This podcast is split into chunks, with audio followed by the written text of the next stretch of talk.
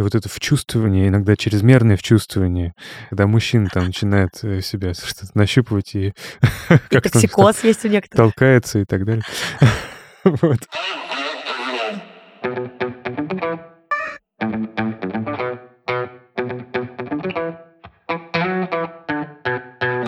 Привет! Это подкаст «Раздвиньте ноги». Меня зовут Оля Крумкач, я врач-гинеколог и ведущая этого подкаста. Вы просили выпуск, где я могла бы дать комментарии по поводу родов, того, как вы рассказывали мне, как они проходили. В предыдущих выпусках мы об этом уже с вами разговаривали.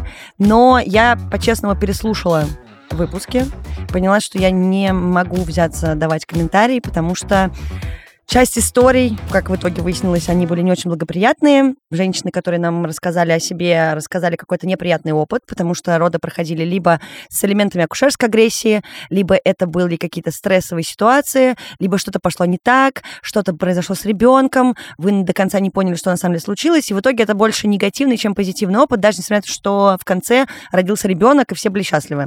Там была парочка хороших историй, я очень рада за тех людей, у которых роды все-таки заканчиваются хорошо, но мир не идеален, поэтому до сих пор нет э, стопроцентной гарантии, что все будет прекрасно и комфортно для вас. Если вы хотите, послушайте заново выпуск про роды, потому что я хочу, чтобы вы его послушали, наверное, повторно с какой-то такой интенцией, что, во-первых, мы не знаем до конца, да, все истории рассказаны от первого лица, только с элементами пациентской стороны, и это абсолютно окей, но я не могу комментировать, потому что я не знаю всей картины, к сожалению. То есть, когда мне говорят, например, что была проведена операция, я с этим не согласен, я не знаю, к сожалению, почему она была проведена, потому что даже мои пациентки приезжают ко мне без выписанных эпикризов, я спрашиваю, а почему вас прооперировали? И она такая, да, потому что врачи дураки и захотели меня прооперировать. Я допускаю ситуацию, что врачи дураки и просто так прооперировали, что, я надеюсь, сейчас все реже и реже случается, случается. Но такие ситуации тоже бывают. И наоборот, да, то есть кто-то не понял, кто-то приехал, у кого-то что-то случилось, никому ничего не объяснили. И единственное, что я хотела бы сказать от лица, наверное, докторов и акушеров-гинекологов, в частности, есть ситуации, когда даже я, как бы я ни хотела, не успеваю сказать пациентам о том, что сейчас будет конкретно происходить, потому что бывает, что счет идет на секунды. Или это такое состояние психологическое у всей команды, не только у медперсонала, но и у пациентов, и у родственников, и у сопровождающих народах, что пока мы разберемся, скорее всего, те штучки, которые привели к сложившейся ситуации, они, возможно, были настолько молниеносные, то есть, например, это какие-то проблемы с сердцебиением у ребенка, или, может быть, я не знаю, выпадение той же пуповины, когда нет времени рассказывать полностью по учебнику, что случилось. И, к сожалению, приходится говорить четко и быстро, подсовывать документы, объяснять, что сейчас важно принять решение, мы готовы помочь его принять. Бывает так, что решение не может никто принять, поэтому действие, я предполагаю, что это агрессивно, это неправильно, пока я лично не пришла к такому состоянию, когда я могу все делать максимально комфортно и приятно. Надеюсь, когда-нибудь это как-то все скорректируется, возможно, природа перестроится, и роды будут проходить как-то по-другому, у нас будет больше времени на это. Поэтому смотрите, послушайте, пожалуйста, сами. А теперь я перейду к основной части выпуска. У меня в гостях человек, который поможет нам разобраться в сегодняшней теме. Представьте, пожалуйста. Меня зовут Александр Курсаков. Я врач-психиатр, психотерапевт, кандидат наук и директор клиники психиатрической. Спасибо большое. Мы сегодня поговорим о послеродовой депрессии. И я думаю, что важная тема, потому что, опять же, меня просили про это рассказать, и я знаю, что до сих пор, несмотря уже на все, что происходит в мире, в культуре и в медиа, вообще везде, это не такая простая тема, которой можно вообще рассказывать, обсуждать, и до сих пор все сталкиваются с осуждением, с какими-то встречными запросами, пытаются обесценить этот опыт, и даже получить лечение не всегда получается достаточно просто, и это какая-то недоступная пока что ситуация, и, например, например, в роддомах до сих пор не во всех есть психологическая, психиатрическая поддержка, психотерапевты или специалисты, которые хотя бы могли бы... То есть есть же патронаж, например, как в Европе, когда mm-hmm. можно обратиться и получить поддержку. У нас это буквально в единичных случаях происходит. У меня в стационаре, где я работаю, есть такой специалист, и мы регулярно проводим сессии, то есть это наш штатный доктор, который вот в течение дня, как и мы, ходит на свои обходы, общается, у нас везде есть информация об этом, и понятно, что есть прямые показания, но даже если это не прямые показания, показания по каким-то основным вопросам, то есть потерянная беременность, депрессивные эпизоды или какие-то... У нас разные бывают ситуации у женщин. А даже если это какая-то затянувшаяся ну, история, с которой все никак не могли дойти куда-то, или вот как будто бы, наверное, находясь в стационаре среди, возможно, людей, которые тоже что-то похожее претерпевают, возникает подобный запрос, и мы, слава богу, можем хоть кого-то прислать, потому что мне не хватает ни времени, ни сил, и, наверное, эмпатии столько тоже не может существовать, когда у тебя 20 человек, и, например, у всех 20, Конечно. особенно в ковид такое было, и ты просто не можешь себя потратить настолько много. Как вообще правда? А в клинике тоже такие кейсы рассматриваются? В какой клинике? В твоей клинике. А, в моей клинике. У меня клиника называется Mindset. Мы не так давно открылись, но просто у нас есть несколько специалистов, которые прям заинтересованы в этой теме. И я несколько лет регулярно ко мне обращаются женщины с послеродовыми разными состояниями, в основном депрессии, тревоги, усиление каких-то личностных реакций, с коллегами, которые тоже заинтересованы в развитии этой темы, в разговоре на эту тему. Вот, соответственно, да, такие кейсы у нас регулярно. Я хочу потом оставить список поддержки, куда можно обращаться. Все читали, что это такое и какие есть риски, но куда идти? Очень интересно, что это такое, да, но еще желательно да, получить да. ответ на вопрос, что делать и куда идти. Ну, это какая-то основная, мне кажется, такой большой блок на самом деле, в принципе, во всей взаимодействии людей с медициной и здравоохранением, потому что мы знаем, например, да, что если болит, это, скорее всего, не очень хорошо. Угу. Есть опция вызвать, например, скорую помощь, но обращаться куда-то амбулаторно, куда-то идти, какие это заведения, какой это даже врач не всегда понятно. То есть я знаю, что очень часто люди сталкиваются с вопросом, болит вот в каком-то определенном месте, а это гастроэнтеролог, гепатолог, инфекционист, терапевт. И это огромное какое-то поле деятельности и да. мыслей, поэтому это тоже прикольно, надо об этом тоже, мне кажется, рассказывать. Я стараюсь оставлять телефоны, какие-то вещи, которые могут помочь. Про депрессию я начну, угу. наверное, потихоньку рассказывать, а мы угу. потом будем какие-то частицы обсуждать. И самое основное, конечно, что касается помощи себе и как помочь, если вы близкий, друг, родственник, кто-то рядом находящийся, Сейчас популярный вообще термин депрессия. Многие используют слово депрессия, депрессивное настроение, дип и вот это все, когда говорят о плохом настроении в контексте вот сегодняшнего дня, сегодня что случилось, и такой, ну все, это депра, это вот э, ноябрь еще, я не знаю, любители в ноябре про это поговорить. Короче, это прям такое модное состояние. Многие без диагностики говорят про себя, что у них депрессия. Это тоже есть такой изученный уже факт, очень интересно. Это за последние 15 лет стало супер популярно. Но по факту, вообще-то, это клинический диагноз диагноз, достаточно серьезное состояние с определенной картиной течения болезни. То есть это прям все как во всех других медицинских историях. С точки зрения как раз медицины и врачей, это психическое расстройство, которое характеризуется гипотемией. Я люблю очень вот эти все психиатрические названия. Гипотемия тоже, знаете, я думаю, что у каждого есть знакомый, который такой, вот, у меня сейчас гипермания, потом у меня вот это, а на самом деле как бы нет. Но это классно, наверное, так вот такой покрасовался. Бросить такое словечко, да? Да-да, на тусовке похорохорился какой-то интересный, загадочный и такой вот весь непонятный человек. Э, вообще гипотемия — это сниженное настроение, я правильно понимаю? Да. Характеризуется как раз тем, что есть эти вот как раз дипы, когда падает все, и вы прям ощущаете, что это дно, оно происходит, вы куда-то пропали и нет никаких изменений. Только я так понимаю, что при депрессии это состояние, которое не проходит, когда ты поспал, поел, а, не знаю, разобрался со своими делами, которые сейчас конкретно вызывали какое-то вот небольшое отклонение в настроении. Все-таки депрессия — это состояние затяжное. Чаще всего его необходимо корректировать разными способами.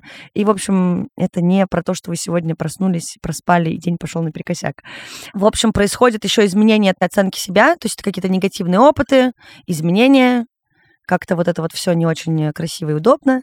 А, и я так понимаю, что это минимум должно продолжаться от двух недель. Такие клинические какие-то Да, есть, есть такой временной критерий, да. Угу. А максимально нет этих критериев, я так понимаю. Сколько угодно. Просто, да, популярный вопрос, а есть какая-то отправная точка, она понятна приблизительно, а когда это закончится? Я знаю, что многие надеются, что вот есть такая волшебная таблетка, допустим, и мы можем сказать, что ну, это через полгода у вас пройдет. К сожалению, и с послеродовой депрессии так не бывает. Ну, на самом деле, вот эта тема о том, что депрессия, да, это типа такое состояние или это расстройство, мне кажется, оно уходит корнями в то, что есть слово depressed, uh-huh. depression, да, то есть а, английское. И когда человек говорит I'm depressed, это значит, я расстроен, я подавлен. Угу. Вот, и типа, сколько это длится и почему, это уже какой-то второй вопрос. И это во всем мире так, да, не только у нас.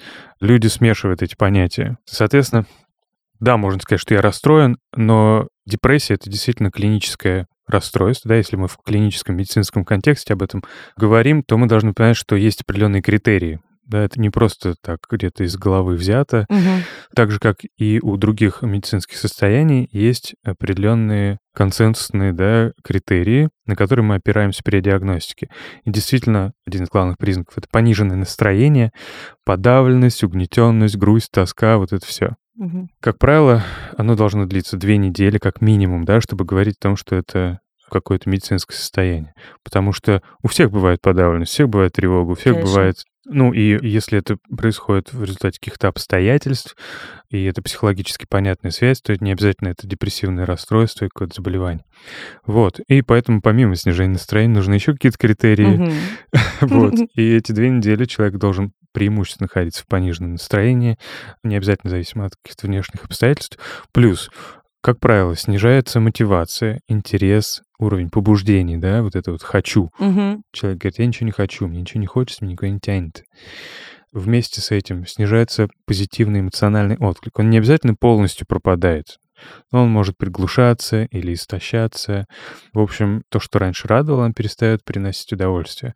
И в контексте послеродовой ситуации, например, рожденный только что ребенок, замечательное счастье, Мгм. и все как бы должны радоваться, но не радуются. Периодически, вот если у- женщины такое состояние развивается, то даже, казалось бы, такое счастье, оно не приносит, не вызывает удовольствия, не вызывает отклика. Ну еще один важный критерий — это снижение энергии.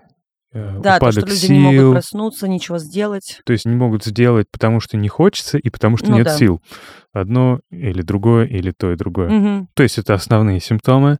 И плюс к этому добавляются, как правило, такие добавочные, дополнительные симптомы. Это когнитивные, ну, то есть неуверенность в себе, такой негативный взгляд на себя, на будущее, на прошлое иногда. Вот. Ну, такой искаженный, действительно. Может меняться концентрация внимания, может быть тревога, может быть избыточное чувство вины. Плюс может нарушаться сон в любую сторону, Да, и- аппетит и в люди любую едят. сторону. То есть это может и туда, и Да, обратно. Да, Ага. да, да, и в критериях МКБ это есть.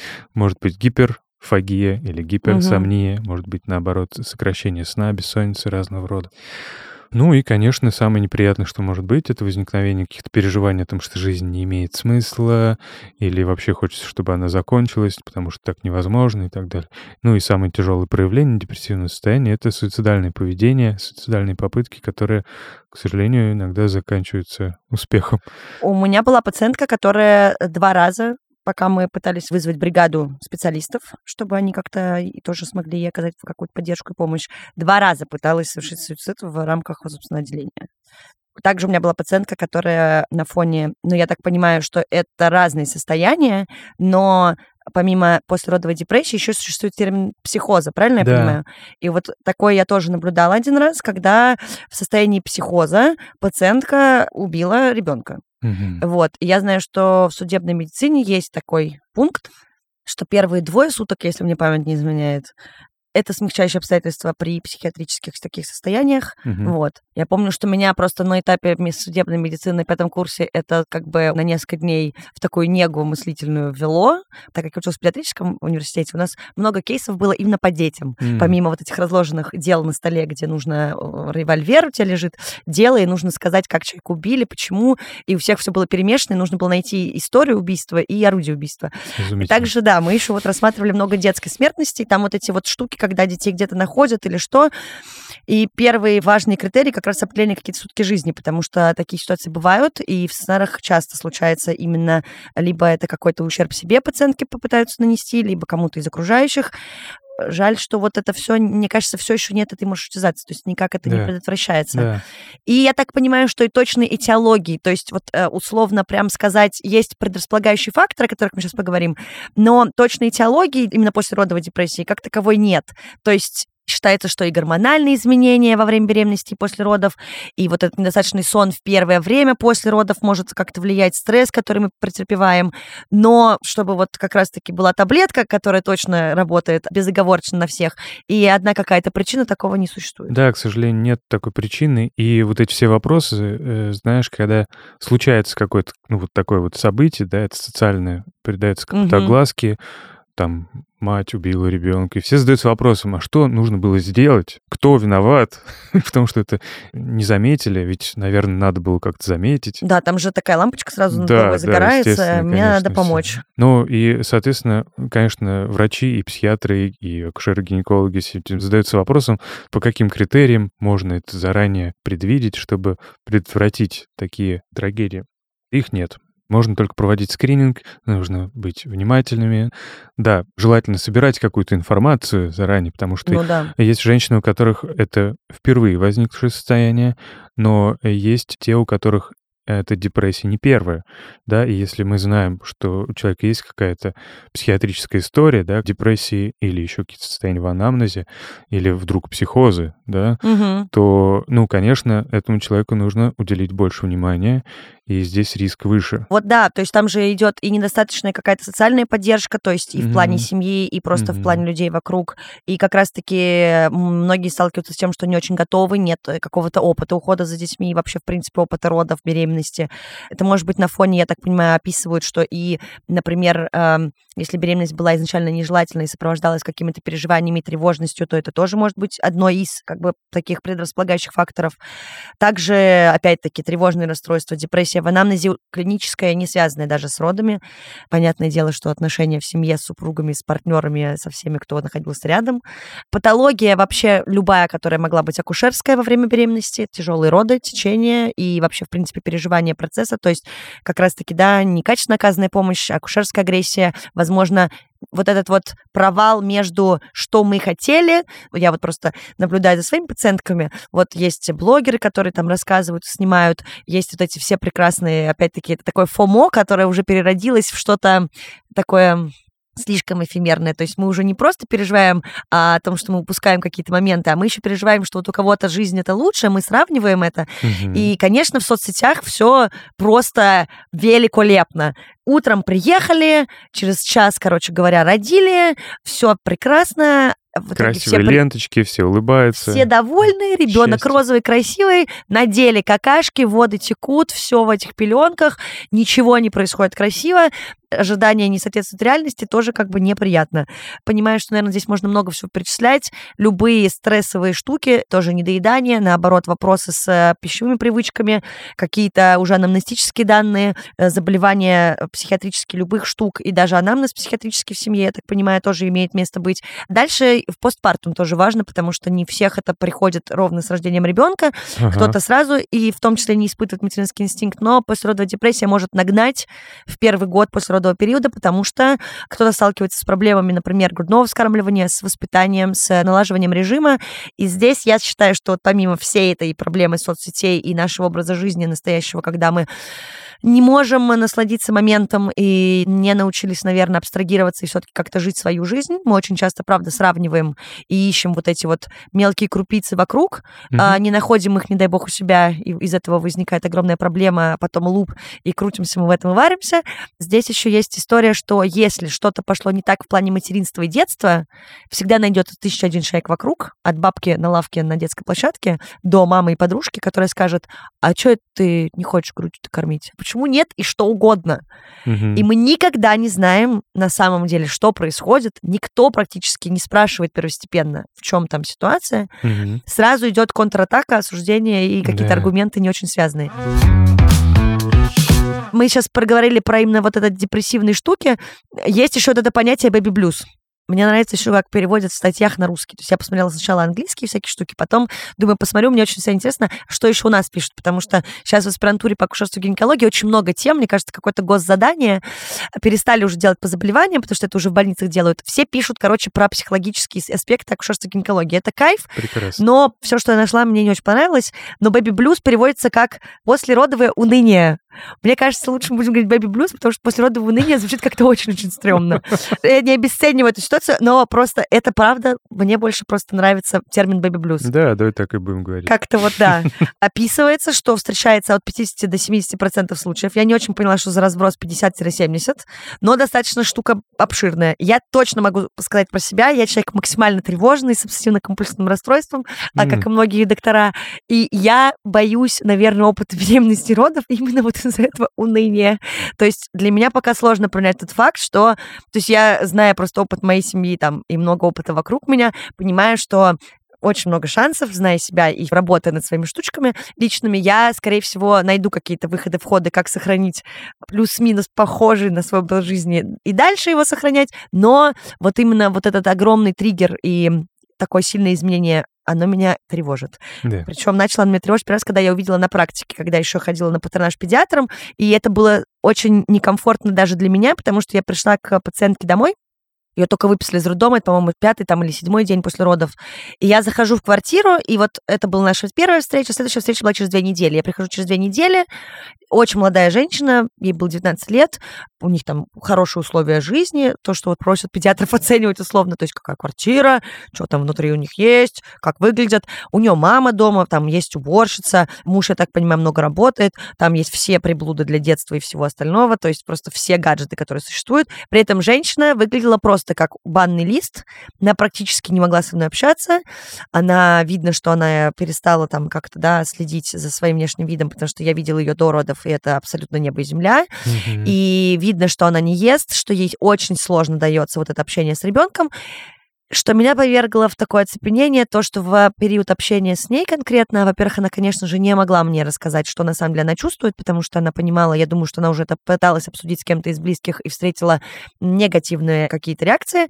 Так вот, ее мама буквально отодвинула ее рукой в бок mm. и такая, доктор, у нас проблема, вот у нее все есть, у нее есть 35 колясок, у нее есть нянечки, кухарки, я вот приехала, вот у нее муж хороший, вот у нее подружки, все замечательно. Вы же врач, скажите ей, что нужно нужно себя взять в руки, mm-hmm. все будет хорошо. А она сидит просто с отсутствующим видом абсолютно. Этот ребенок, она на него смотрит, как будто мимо него. И я помню, что я ей подтиснула, ну это тоже еще была это недалеко, mm-hmm. честно говоря, от нее mm-hmm. ушедшая по возрасту. То есть мне не было этого опыта еще тогда, который вот наблюдательный сейчас у меня врачебный. Я ей подсунула тогда телефон знакомый, который в Петербурге от университета делал группу поддержки. Надеюсь, что она туда сходила. Больше мне не пришлось идти на патронаж туда. Но я поняла, что вот она даже находясь в этих своих кайфовых условиях жизни, рядом с ней люди, которые просто каждый день говорят ей, что давай вставай, иди помойся, что ты разлеглась, у тебя такое счастье привалило, ты ребенка uh-huh, родила. Uh-huh. Это вообще не про то. И вот этот baby blues, это как бы, я так понимаю, предвестник, да, или это начало после родовой депрессии, как это объяснить? Или это просто то состояние, которое может быть характерным после родов? Я думаю, что последнее, то, что ты сказала, да, Насколько я помню, статистика после родовой депрессии это где-то 10-15%. Да. А baby blues, ну почему 50-70, почему такой разброс? Потому что, ну, это что-то такое более аморфное и неконкретное, да, то есть какие-то грустные состояния, какая-то тревога, что-то вот какое-то неблагополучие, да, легкое, но не достигающее степени депрессии, тревожного расстройства угу. и так далее. Ну, можно сказать, что это отдельные симптомы, не складывающие в синдром, которые могут присутствовать, ну, такого большого количества женщин, то есть большого, большой доли людей в послеродовом периоде. А там еще я знаю, что есть шкала эдинбургская, да? Ну, это шкала депрессии, просто шкала депрессии, но в послеродовом периоде. Ну, то есть ее можно тоже использовать, Конечно. допустим, если что. Я просто думала, например, на работе предложить раздавать анкетирование для тех, особенно кто долго. У нас ее, вот этого единственное, чего у нас нет, потому что у нас есть своя патология. Некоторые у нас очень часто пациентки просто их быстро куда-то перевозят, да. детей перевозят, мы не очень успеваем регулироваться. Но я хотела нашему вот доктору предложить, у него просто есть классные брошюры, мы их выдаем, специально следим за этим. Я думала ее тоже раздавать, потому что часто наблюдается, но мы не всегда успеваем оказать эту помощь, но мы хотя бы можем дать рекомендации, э, куда направить, пойти и сделать. В общем, так и делается. Там где-то организовано, скажем так, да, и там в зарубежных клиниках, может быть, у нас где-то скрининг. Это такой же скрининг, как все остальное, скрининговая шкала. То есть мы не можем поставить диагноз депрессии просто по шкале, по заполненной.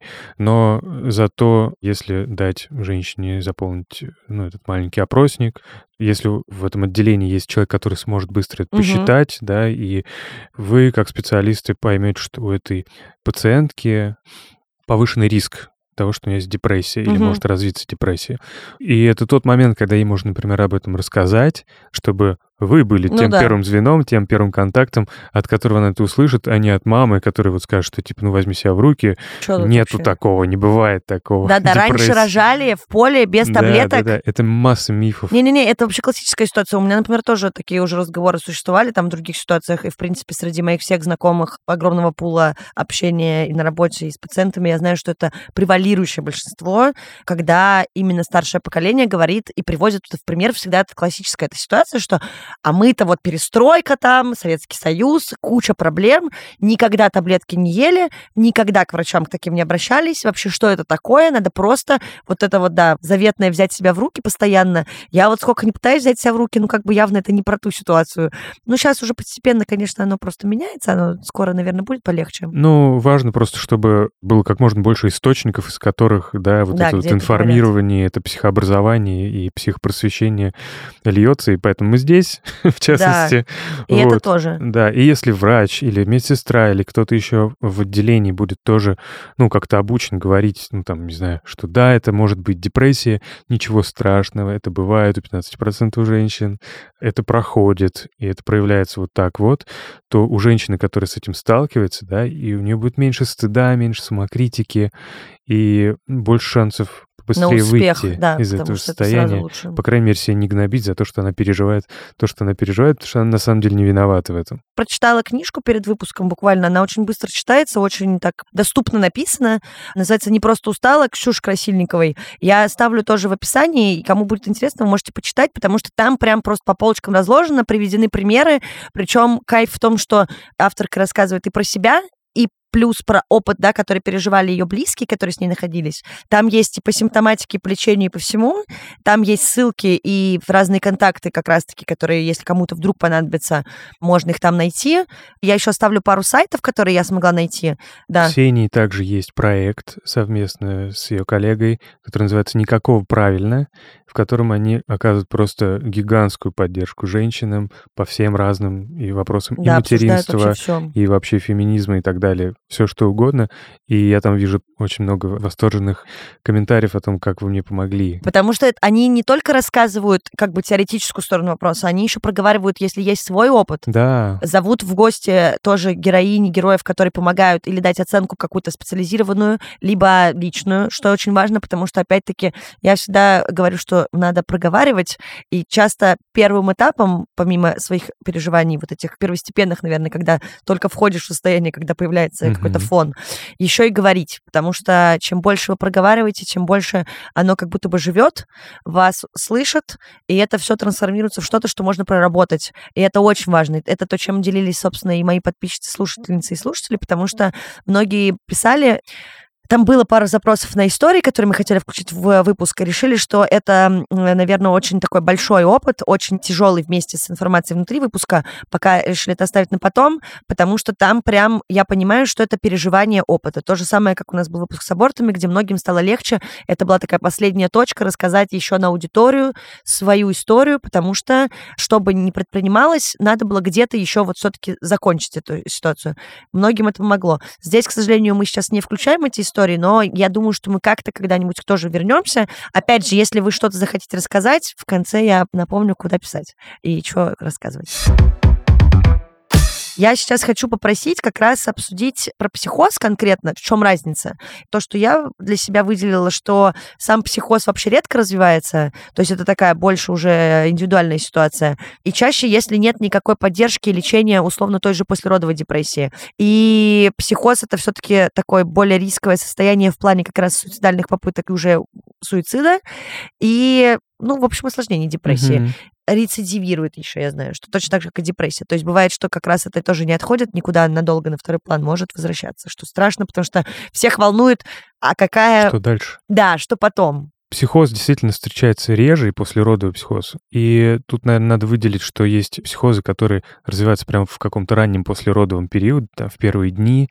Вот. И тут есть шанс его увидеть медицинскому персоналу, да, ну вот угу. то, что ты рассказывал, а может развиваться на пике депрессии. Вот. И вообще, в принципе, это разные состояния. Не обязательно вообще их как бы в одном контексте обсуждать. Угу. Депрессия действительно гораздо более часто и, гораздо больше предпосылок, потому что они, эти расстройства развивались, депрессивные.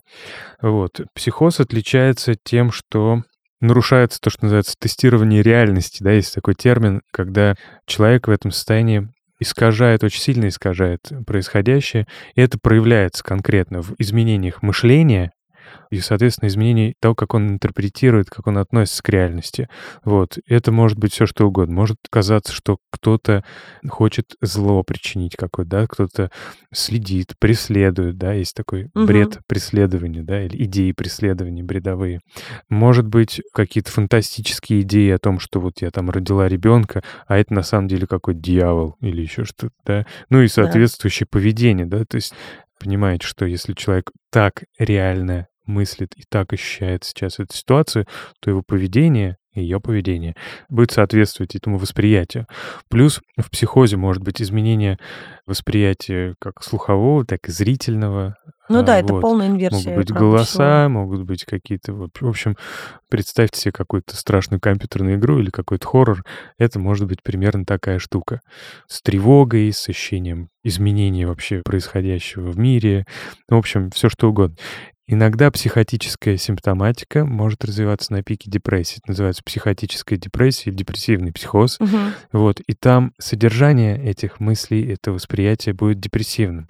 Но просто, ну, настолько утрированным, да, то есть, ну, не просто я плохая, и я виновата. А я виновата во всем, что происходит сейчас в мире. Я виновата, что родила ребенка. Все очень плохо, и никогда ничего хорошего не будет, да, со стопроцентной уверенностью. Вот, и поэтому, если вдруг в этом состоянии женщина совершает какие-то суицидальные или убивает кого-то, да, это не потому, что она плохая убийца или еще что-то, а потому что она в этот момент не принадлежит себе.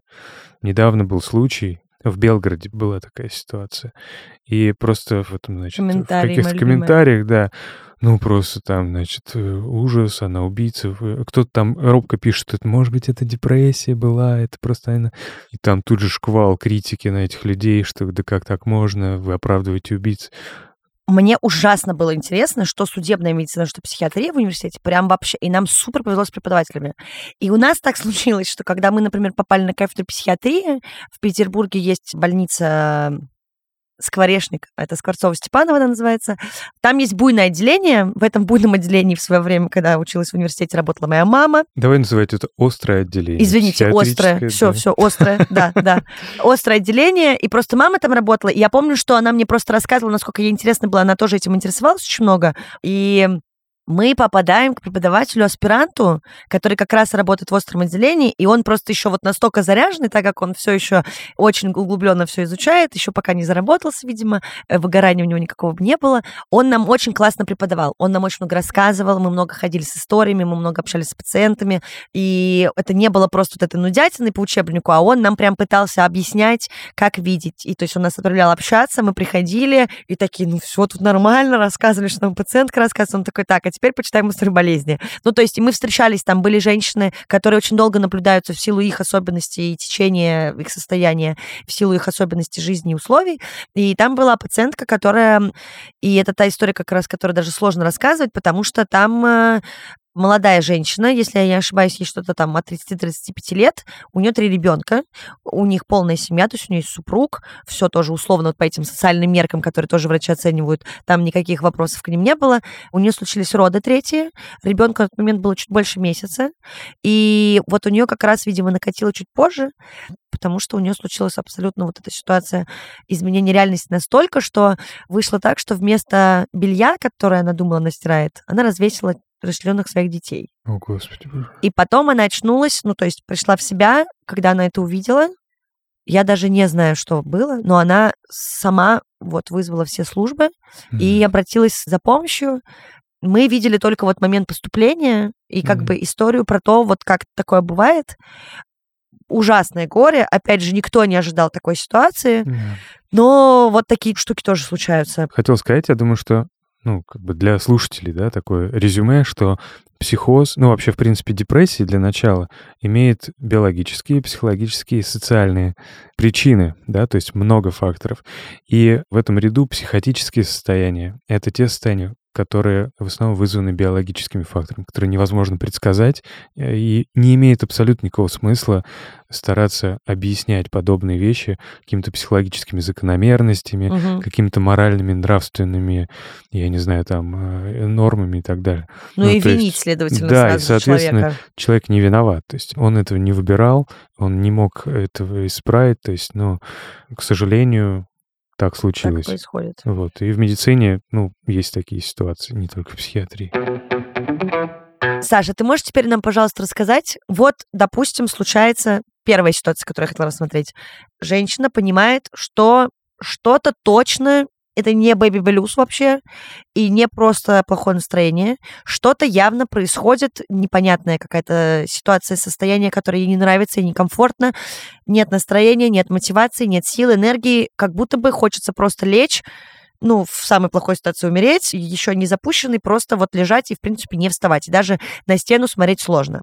Вторая ситуация, что делать, если сам человек не понимает, что что-то происходит, либо просто не может пока это как-то, наверное, скучковать, оформить и преподнести, но эту ситуацию видят люди, которые находятся рядом. То бишь первая история про то, как помочь себе, куда обращаться и вообще что делать, я думаю, что можно суммировать из клиники, которую мы объяснили, это мы уже все рассказали. Здесь скорее вот этапы, к какому специалисту обращаться, потому что я знаю, что кто-то обращается к психологам, угу. кто-то еще куда-то. Либо что делать родственникам, как максимально бережно, комфортно и более правильно, что ли, общаться в такой ситуации с женщиной, как направить ее и подвести к тому, что можно найти какую-то помощь и поддержку. И, наверное, какой-то топ-5, что не нужно говорить женщине в состоянии послеродовой депрессии. Ну, ситуация, что женщина поняла, что у нее все плохо, да, и у нее угу. есть депрессия. Вообще, на самом деле, здесь стоит сказать о том, что в действительности, когда это происходит с человеком, сложно это в себе заметить. Вот. Да. Э, даже если это, ну, не знаю, психолог или там врач, да, иногда в себе это сложно э, как бы отделить, выделить это из общего опыта, потому что у любого человека будет э, сомнение. А вдруг я придумал. Может быть, это недостаточно, это то или не то, да, и здорово, когда есть какой-то пример, да, и когда это на слуху, что вот есть такие депрессии какие-то послеродовые. А давай-ка я сравню с этим состоянием то, что происходит со мной. Угу. Наверное, первый совет, первая рекомендация — не обесценивать свой опыт, не обесценивать свои переживания, даже если просто плохо, и вдруг это не депрессия, можно обратиться к психологу, психотерапевту, психиатру, ну или хотя бы к врачу, я не знаю, гинекологу, который наблюдает, и рассказать об этом. Или, может быть, ну, кому-то еще, кто может быть в теме, угу. вот, и кто может поддержать потенциально. Вот. И если это будет специалист, и в результате этого разговора окажется, что это не депрессия, а бэйби блюз или еще что-то, ну, хорошо. Да, абсолютно. Я буду очень рада за вас. Да, это не обязательно, собственно, доводить до той ситуации, когда все, это точно оно, потому что иначе я бы не стоял на этом подоконнике или еще что-то. Чем раньше вы зададитесь этим вопросом, чем раньше обратитесь к кому-то за помощью, тем лучше. Вот. И, собственно, тут надо понимать, что в этот момент включается масса страхов, предубеждений, мифов о психиатрии, о психологах, психо... Психо всем, всем все психи. Всем психо, да, психотропных препаратах и так далее. Вот. И здесь нужно понимать, что обращение просто за консультацией не приводит никаким негативным последствиям. Да? То есть, как правило, можно спросить совета у кого-то, куда обратиться, можно погуглить. Погуглить, наверное, в этой ситуации можно, но погуглить иногда оказывается вот как бы диагнозы спидорак, вот у каждой второй моей женщины и друзей, это все гуглить. Про куку я хотела только сказать, что все сразу, ну что это значит, что все, я куку, вот это вот мое любимое. как... Но это же все, опять же, что нас окружает, что этот миф э, до сих пор просто от того, что тема все еще недоступна для общественных масс, и сразу же это клеймо. Как бы сейчас все не ходили на терапию массово, это скорее психотерапия, несколько сейчас она как бы стала более как будто бы легитимной. А вот все остальное у нас, правда, все. Ты как бы поехал в психушку, сразу же вот эти вот картины из фильмов, где людей в смирительных рубашках уводят. Это не так. Пожалуйста, я знаю, что очень сложно абстрагироваться, особенно когда да, в такой да. ситуации находишься. Но все те, кто сейчас, так скажем, в ровном состоянии, просто напоминаю вам, что вообще все равно, даже если кто-то подумает, что псих. Реально, людей, которые куку в хорошем смысле, я это называю так, то есть которых воспринимают как ненормальных, которые могут вести себя более ярко или активно, или наоборот, люди, которые более интровертные и спокойные. Если поспрашивать людей, что они про вас думают, я имею в виду вот так вот просто на улице с первого взгляда, вы очень много о себе узнаете. Но как будто бы не очень бы хотелось обращать на это внимание. Но это такое напоминание скорее отдельно немножко существующее, просто в контексте, что да, не хочется, чтобы все считали, что если вы обращаетесь за поддержкой и помощью, это значит, что с вами что-то не в порядке. Ну, есть такой термин стигматизация, стигма, Ой, да, вот это клеймо. Спасибо. Понятно, что это существует почему-то. Есть ситуации, когда человек обращается, потом жалеет об этом, но в большинстве случаев, да, если есть список какой-то, ну, они есть, эти списки, да, куда обращаться, где угу. там помогут, где поймут и так далее. Вот, э, эта информация вся будет. Все да, будет наверное. в описании, да. Вот, поэтому, э, ну, собственно, бояться не стоит. И плюс это еще один миф, это что если я пошел, пошла за помощью, то это какая-то слабость. А, да-да-да, это вот мое любимое. У меня так было. Вот, и это подкрепляется часто еще окружением, которые типа такое сильное, на огне, в воде Конечно. и медных трубах воспитанные. Вот, и тут, значит, как-то их подвести не хочется. Да, просто обратите внимание на эти мысли, немножко отвяжитесь от этих мыслей и помогите себе, потому что зачастую сила настоящая заключается в том, чтобы, или мужество, да, в том, чтобы обратиться, в том, чтобы переступить через эту стигму, через эти страхи и через это мнение каких-то людей, которые это осуждают, вот, и наконец-то получить Это абсолютно, спасибо за этот комментарий, потому что вот это как раз то, о чем почему-то меньше говорят. Я тоже считаю, что сила в любой ее интерпретации характера там, личных качеств, я не знаю, ваша эмоциональная или какая-то еще, она именно в том, чтобы быть честным, не бояться проявлять, да, и идти к тому, что вам необходимо, в том числе за помощью поддержкой. И опять же, это то, что тоже сейчас пытаются, да, как-то везде об этом говорить, никто не догадается, что нужна помощь. Есть у нас всегда близкие люди, которые спрашивают чем-то помочь, что сделать, но принять такую потенциальную возможность, которая не абсолютно не зазорная, ее не нужно тоже осуждать. Вы всегда имеете право попросить. Особенно если у вас доверительные люди есть, которыми вы в близких отношениях, не бойтесь спросить. Когда мы болеем, когда нужно, я не знаю, куда-то подкинуть, у вас просто плохое настроение или вам надо чем-то справиться, просите об этом. За спрос денег не берут. Если вам скажут, нет, я не буду тебе помогать, у вас есть шанс задуматься, почему этот человек среди вашего окружения.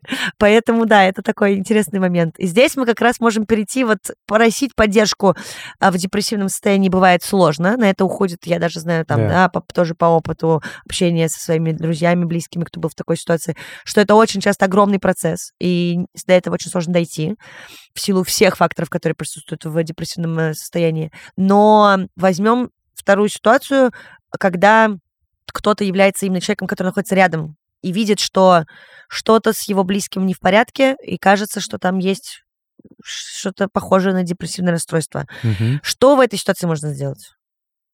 Как эту помощь оказать? И как, наверное, разговаривать. То есть я знаю, что очень часто разговор строится, все дают советы, все пытаются комментировать, не всегда эти советы вообще нужны. Угу. Комментарии зачастую приводят только к усугублению ситуации, потому что это может быть что-то постыдное, что-то а, агрессивное, что-то критическое. Может быть, есть даже какие-то простые формулировки, как лучше сказать. Я вот только слышала, читала, что классно использовать конструкции, в которых мы не совет даем, а рассказываем про чей-то пережитый опыт, что вот угу. было вот так, это наблюдалось, угу. и, может быть, этот опыт, он просто покажет картинку как одну из возможных вариантов событий. Ну, давай тогда не будем брать тот вариант, когда это психоз, и ничего донести да, человеку боюсь, невозможно, да. да, но в ситуации, когда пациентка не понимает, да, человек не понимает, что с ней происходит депрессия, да, вот эти симптомы, не осознает, или стыдится, боится об этом говорить, боится обращаться, в этой ситуации близкому человеку э, важно быть, ну, есть такой термин еще, валидация, да, валидирующим, то есть принимающим, признающим за человеком право на эти эмоции, на эти переживания угу. и не осуждающим в этот момент. Для начала просто замечать, что там тебе сложно, может быть, да, это окей, что тебе сложно, да. Может быть, вообще, в принципе, призвать к разговору и разобраться в том, что это за переживание. То есть мне тяжело, я чувствую, что я не справляюсь, мне тревожно, мне страшно, что что-то может случиться с ребенком, или вдруг я сделаю что-то не так. И часто это тот опыт, который человеку не хочется раскрывать, потому что он связан с чувством стыда, а стыд он специально эволюцией разработан таким образом, чтобы скрывать какой-то опыт, какие-то свои проявления, потому что есть страх отвержения, осуждения. Угу. А это очень страшная, между прочим, А это сила. очень страшная штука, которая тоже не просто так сформировалась у людей. И при этом близкий человек способен, ну, как бы сказать, смягчить этот страх, да, и дать этот опыт не осуждению в той ситуации, когда внутри там происходит что-то такое очень страшное, неприятное. Это для меня до сих пор сложно все. Правда, я очень пытаюсь над этим всем работать. Я просто хочу этот кусочек вставить для тех, кто будет слушать. Я сталкивалась с таким публичным осуждением своего поведения и своих высказываний, и я знаю, что я не всегда, далеко не всегда высказываюсь или отношусь к каким-то вещам, наверное, так, как бы хотелось таким вот атлантом новой этики и вот этого всего. Но хочу просто выразить поддержку людям, которые, может быть, тоже сейчас на этом пути, когда им сложно на 100% это все принять и внедрить в себя, но мы учимся, стараемся как-то все-таки быть более тропным к таким ситуациям, проявлять большее принятие и общаться с людьми более комфортно, и чтобы это было как-то бережно и правильно. Я допускаю, что вы можете ошибиться, и да. вы можете неправильно оказать эту поддержку. То есть неправильно с точки зрения... Не, не точно. Со, не точно, да. Не так, как, наверное, бы самые не бережные идеально. люди мира бы сделали. И это тоже окей, да, потому что идеально очень сложно и лучше не стоит. Как показывает практика, идеальный мир — это не вау тоже. В любом случае старайтесь. Мне в таких штуках помогает помимо вот этих всех уже прочитанных и увиденных э, советов, если это все-таки ваш близкий человек, я, например, просто люблю запоминать, потому что, наверное, это мой язык любви и мое восприятие, и мне было бы приятно, чтобы так делали другие люди. Mm-hmm. Я просто знаю, что у меня есть такая черта. Я вот люблю запоминать какие-то истории, факты, связанные с человеком, которому я хочу помочь и подбодрить его, кому-то надо, чтобы его просто обняли, с кем-то нужно помолчать, кому-то нужно что-то рассказать, кого-то надо покормить, кому-то надо элементарно, я не знаю, приехать домой, брать квартиру, оставить, вот он там сидит с печеньем в грязных носках под вонючим одеялом, но все остальное типа чисто аккуратно. То есть вдруг вы помните какую-то историю, в которой ваш друг или ваш близкий, подруга, мама, любой человек, да, который находится в тяжелом периоде, да, с депрессивным расстройством столкнулся, но вы помните, что год назад была какая-то ситуация, когда вас человек попросил поддержать, и, возможно, возможно, он словами вам озвучил, как ему нравится, чтобы его поддерживали. Это, мне кажется, тоже можно использовать. Потому mm-hmm. что сейчас уже тоже кто-то стал так делать. То есть, yeah. когда прям приходит сообщение, привет, помоги, поддержи, нужно вот это, вот это, вот это. И ты такой, окей, можно в закрепленных сообщениях в Телеграме себе оставлять, mm-hmm. если что. Так же, как и список подарков, когда вам кто-то пишет, хочу вот это, но не сейчас. Wish Очень list. удобно. Да, да. Классно. Ну, спасибо, ну, спасибо за это. Потому что мне, правда, мне очень тяжело. Я прям борюсь с собой очень часто эмпатия есть, есть запал, есть вот это вот начало, но мне нужно время, чтобы вот переждать, перебунтовать внутри, потом mm-hmm. я готова что-то делать. Но это, я думаю, сейчас у многих так. Это явно какая-то штука достаточно известная и популярная. И тоже важно себя за это тоже не корить, с другой mm-hmm. стороны. Я прочитала, что послеродовая депрессия может быть и у второго родителя, у партнера. Угу. Правда ведь есть такая история, что это как бы претерпевают и парно, и совместно? Да, я, наверное, тут поясню, как я это вижу. Угу. В общем, это может быть э, по нескольким механизмам. Во-первых, эмпатия, и вот это вчувствование, иногда чрезмерное вчувствование, когда мужчина там начинает э, себя что-то нащупывать и... И токсикоз есть у некоторых. Толкается и так далее. Вот. Но это впечатлительность, с одной стороны. С другой стороны, очень такая способность вчувствоваться, и она имеет свою положительную сторону, безусловно. Вот. Но иногда эмпатия может быть в каком-то смысле вредна, да, когда мы перенимаем на себя переживания, чувств другого человека. Если это близкий человек, то это может быть прям, ну, очень трудно переносимо. Вот, это первый механизм. А второй о том, что один из факторов, который приводит к депрессии, это изменение ролей да, то есть а, ролевой да. переход.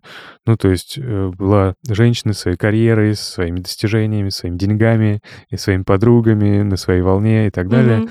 Вот, и тут, значит, э, появляется долгожданный замечательный ребенок, а все остальное да. исчезает. и это, на самом деле, очень сложный опыт, тяжелый, потому что очень много потребностей перестают быть удовлетворенными.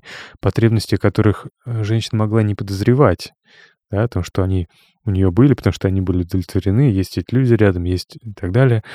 Вот. И потом раз, и вот нехватка общения, подруги что-то не в теме. Угу. А у мужчин часто срабатывает история, что надо работать больше, раз ребенок да, меньше. Кто-то пытается уйти от того, что там происходит, а еще есть опция, когда есть другая сторона вопроса, сори, я это скажу, потому что я это уже наблюдала среди своих друзей, пацанов.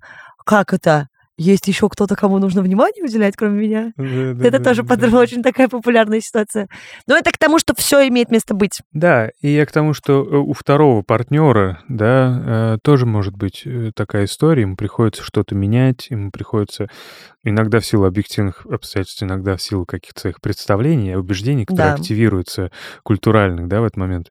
Я уже сказал, ты должен много зарабатывать, у тебя же теперь столько теперь ответственности, вообще... такая семья и так далее. В общем, от тебя теперь все зависит. Да-да-да. Вот. И это может невротизировать человека, да, и доводить его до какой-то тревоги и самокритики, что это недостаточно, то может портится взаимопонимание в семье, потому что может быть э, разный взгляд на то, что сейчас должно происходить, и что мы должны делать, и что мой партнер, партнерка должны делать. Абсолютно. И да, действительно, это может быть такой ролевой переход, с которым не очень человек справляется, наступает то, что называем э, расстройство приспособительных реакций, расстройство адаптации, ну или такая психогенная депрессия. Обширная штука, конечно. Хорошо, спасибо большое, Саш. А теперь все боятся быть неудобными, все боятся быть невежливыми, да, все боятся неправильно оказать поддержку. И страшно, что меня бесит, что страшно именно и второму человеку, который поддерживает, показаться слабым, что ты не можешь этого оказать. Угу. А ты не всегда тоже, к сожалению, можешь себе это позволить или можешь найти в себе эти слова, силы. Угу. Кому-то тоже нужно пропустить через себя. Кому-то нужно, я не знаю, понаблюдать, посмотреть. Кого-то начинают осуждать сразу, буквально, что вот ты мало поддержал человека. И примеров этих есть в книжках, в кино, в вашем окружении полно. Да. Особенно вот про смерть яркие, наверное, такие примеры, когда я, к сожалению, уже присутствовала на похоронах неоднократно, и там всегда есть люди, которые чуть ли не в истерике валяются и рыдают, потому что это просто непереносимое все. А есть кто-то, кто стоит, и даже не видно грусти и печали на лице, и я знаю всегда, что есть вот эта вот кучка людей сбоку, которые такие, вот урод вообще, а? Пришел, вот тут он умер, а На вот ему все равно. Да? да. А потом, и это неоднократно эти ситуации уже случались, оказывается, что вот этот самый человек, у него просто абсолютно другая реакция. У да. него абсолютно другой путь преодолевания, принятия, переживания этого, угу. этой ситуации. И возможно, что потом ему просто намного тяжелее даже становится, чем остальным, потому что там такой бурный процесс, который вот так вот постепенно выстраивается. Угу. Я сейчас даже это больше, да, для себя говорю. Надо всегда делать скидку, мы не знаем, что у людей происходит. Никогда. Да. И это такой очень большой тоже вопрос. Мне кажется, очень здорово. Ты сейчас вышел, скажем так, да, как психотерапевт на, на вопрос, а почему вы задаете такой вопрос?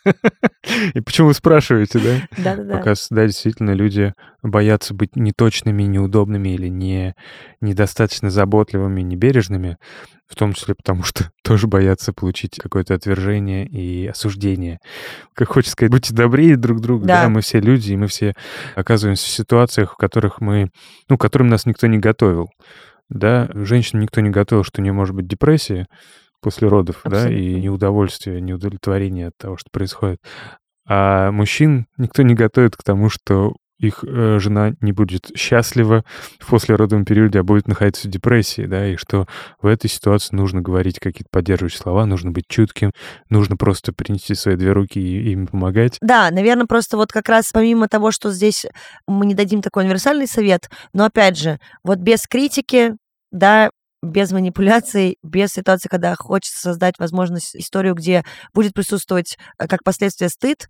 То есть хочется, чтобы эта поддержка и любая коммуникация с людьми, которые находятся в послеродовой депрессии, испытывают депрессивное расстройство, на них не складывали этот негативный свой опыт, не переносили свои травмы, потому что иногда обесценивание происходит, насколько я знаю или понимаю, тоже из-за своих штук. Просто старайтесь как-то безусловно, что ли, человека поддерживать. И правда, это всегда не обязательно сразу же начинать с разговора на три часа. Вы можете постепенно подступаться, нащупать тот какой-то островок. И, наверное, даже иногда важно сказать, что все проходит. То есть скорее всего, есть пути. Мы не будем вдаваться в этом выпуске про лечение. Я настоятельно рекомендую всем, кому необходима подобного рода помощь и поддержка, обращаться к специалистам. Конечно, есть психотерапия, есть психиатры, есть психологи, есть понятное дело, лечебные препараты, которые используются при депрессивных расстройствах. Это важно, и это очень понятная ситуация. Сейчас Саша нам расскажет mm-hmm. чуть-чуть про это обязательно. Mm-hmm. Просто я не хотела как бы это выносить в огромный блок в этом выпуске, yeah. но, правда, иногда с этого последнего камушка темного берега чуть-чуть вас может подвинуть фраза близкого друга или человека о том, что эта полоса, она закончится, это состояние не будет происходить вечно, ну, мы надеемся, и что здесь есть шансы и есть понятные пути помощи медикаментозной или вербально-когнитивно какой-нибудь mm-hmm. поведенческой, и все вместе это может, правда, помочь реально, иногда, правда, фраза «все будет хорошо» или «я рядом», «ты не один», она тоже, блин, помогает. Да. Начинайте с малого, а дальше это можно все разруливать как-то уже совместно. Супер. Я хотел еще добавить просто, что вот в этой помощи, поддержке зачастую самое важное — это, ну, некий мотив, да, то есть я хочу помочь. Это такая сострадательная мотивация. Распознать эту угу. боль, это страдание, быть в этом э, как можно более точным, с имеющимися ресурсами Да-да-да. и воплотить ее в каком-то действии. И, как ты уже сказала, постепенно учиться и иметь этот ориентир перед собой, да, ну и постепенно стараться делать это лучше. Это правда. Насчет лекарств. Мне кажется, важно упомянуть просто, что есть и психотерапии, которые подходят и которые могут помочь, но и не стоит бояться лекарств. И сейчас понятно уже, да, что есть и антидепрессанты, и какие-то другие лекарства, которые можно применять в послеродовом периоде, даже с учетом сохранения Лактация. грудного вскармливания. Не стоит этого бояться. Многие думают, что я сейчас пойду к психиатру и выйду оттуда уже с таблетками в зубах. И другим человеком. Другим человеком или в какой-то страшной эйфории, или со страшным клеймом на все лицо. Нет, такого не будет. Просто это разговор, в результате которого станет больше понятно, что происходит, что с этим можно делать, и при этом это все-таки не та ургентная ситуация, когда э, врач авторитарно принимает решение, да, как в оперблоке, да. когда нужно спасать жизни. Нет времени обсуждать партнерский стиль отношений, когда врач дает информацию, задает нужные вопросы, вы отвечаете на них, и у вас распутывается, да, то, что с вами происходит, становится понятнее, и вам дают рекомендации, и дальше уже, собственно, мячик на вашей половине поля, mm-hmm. да, и вы можете решать, насколько они вам подходят, насколько вас поняли и так далее. То есть это ни к чему не обязывает. Да, то же самое, что я так понимаю, что надо предупредить, что не всегда специалист находится с первого раза, и не всегда терапия, которую могут подобрать, подходит тоже с первого раза. Бывает, что это некоторый подбор, да. и не всегда первый, кому пришли, он оказывается тем самым, который может качественно помочь, потому что там есть много факторов, и угу. мы, не, понятное дело, квалификация — это тоже важная штука, но, мне кажется, здесь еще всегда играет роль, как вы себя чувствуете с доктором и наедине, да. и в компании, как он себя ведет, если вдруг вам необходимо, потому что многие приходят в таких ситуациях на первые сеансы не одни. Я знаю, что дальнейшее лечение, даже, по-моему, как бы это более троп комфортно, когда все-таки наедине пациент-врач общаются, угу. но какие-то первые сессии многие претерпевают с кем-то в компании, потому что не всегда просто вообще рассказать и начать. Да, можно с кем-то с близким прийти, с мужем, с сестрой, со старшим ребенком и так далее. Да, просто есть тоже такая штука, что вот не получилось, и значит надо бросать, э, таблетки mm-hmm. не пошли, значит все плохо. Нет, много других лекарственных препаратов тоже подбирается, потому что наш организм это очень сложная такая схема на самом деле, и там не всегда, знаете, так вот с первого ткнул и попал. Да, важно, чтобы с врачом, с одной стороны, было комфортно, приятный, и он отвечал на вопросы, которые возникают. Ну и с другой стороны, чтобы его рекомендации срабатывали, становилось легче. Да, при этом. но эффективность, конечно. Да, Потому что так-то все может быть классно, но вы не будете чувствовать никакого прогресса. да. Ох, ну это такая очень, я считаю, зыбкая-зыбкая тема. И для меня, и для многих, и я так ее ощущаю, и она так пока существует. Мгм. Стараемся больше говорить в описании выпуска. Э, Будет вся необходимая информация, которую мы сможем подобрать, найти вместе с Сашей, и, я думаю, тоже вместе обсудим. Саш, спасибо тебе большое, что ты пришел поговорить с нами, рассказать. Спасибо тебе, было здорово. Да, мне тоже очень понравилось.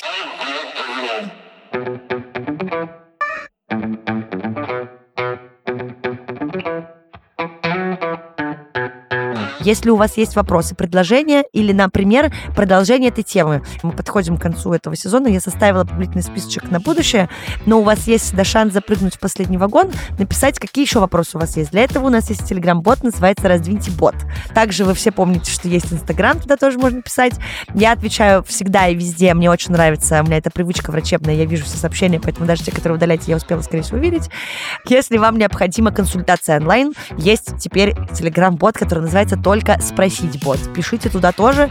Это отдельно, потому что я не успеваю просто разбирать сообщения и там, и там. Мне так, это, знаете, маршрутизация ваших заявочек происходит. Я очень всех благодарю, кто дослушал этот выпуск до конца. Это был подкаст «Раздвиньте ноги». Пожалуйста, слушайте подкаст на тех площадках, где вы обычно их слушаете. Оставляйте комментарии, ставьте оценки. И большое вам спасибо. Встретимся в следующем выпуске. Пока.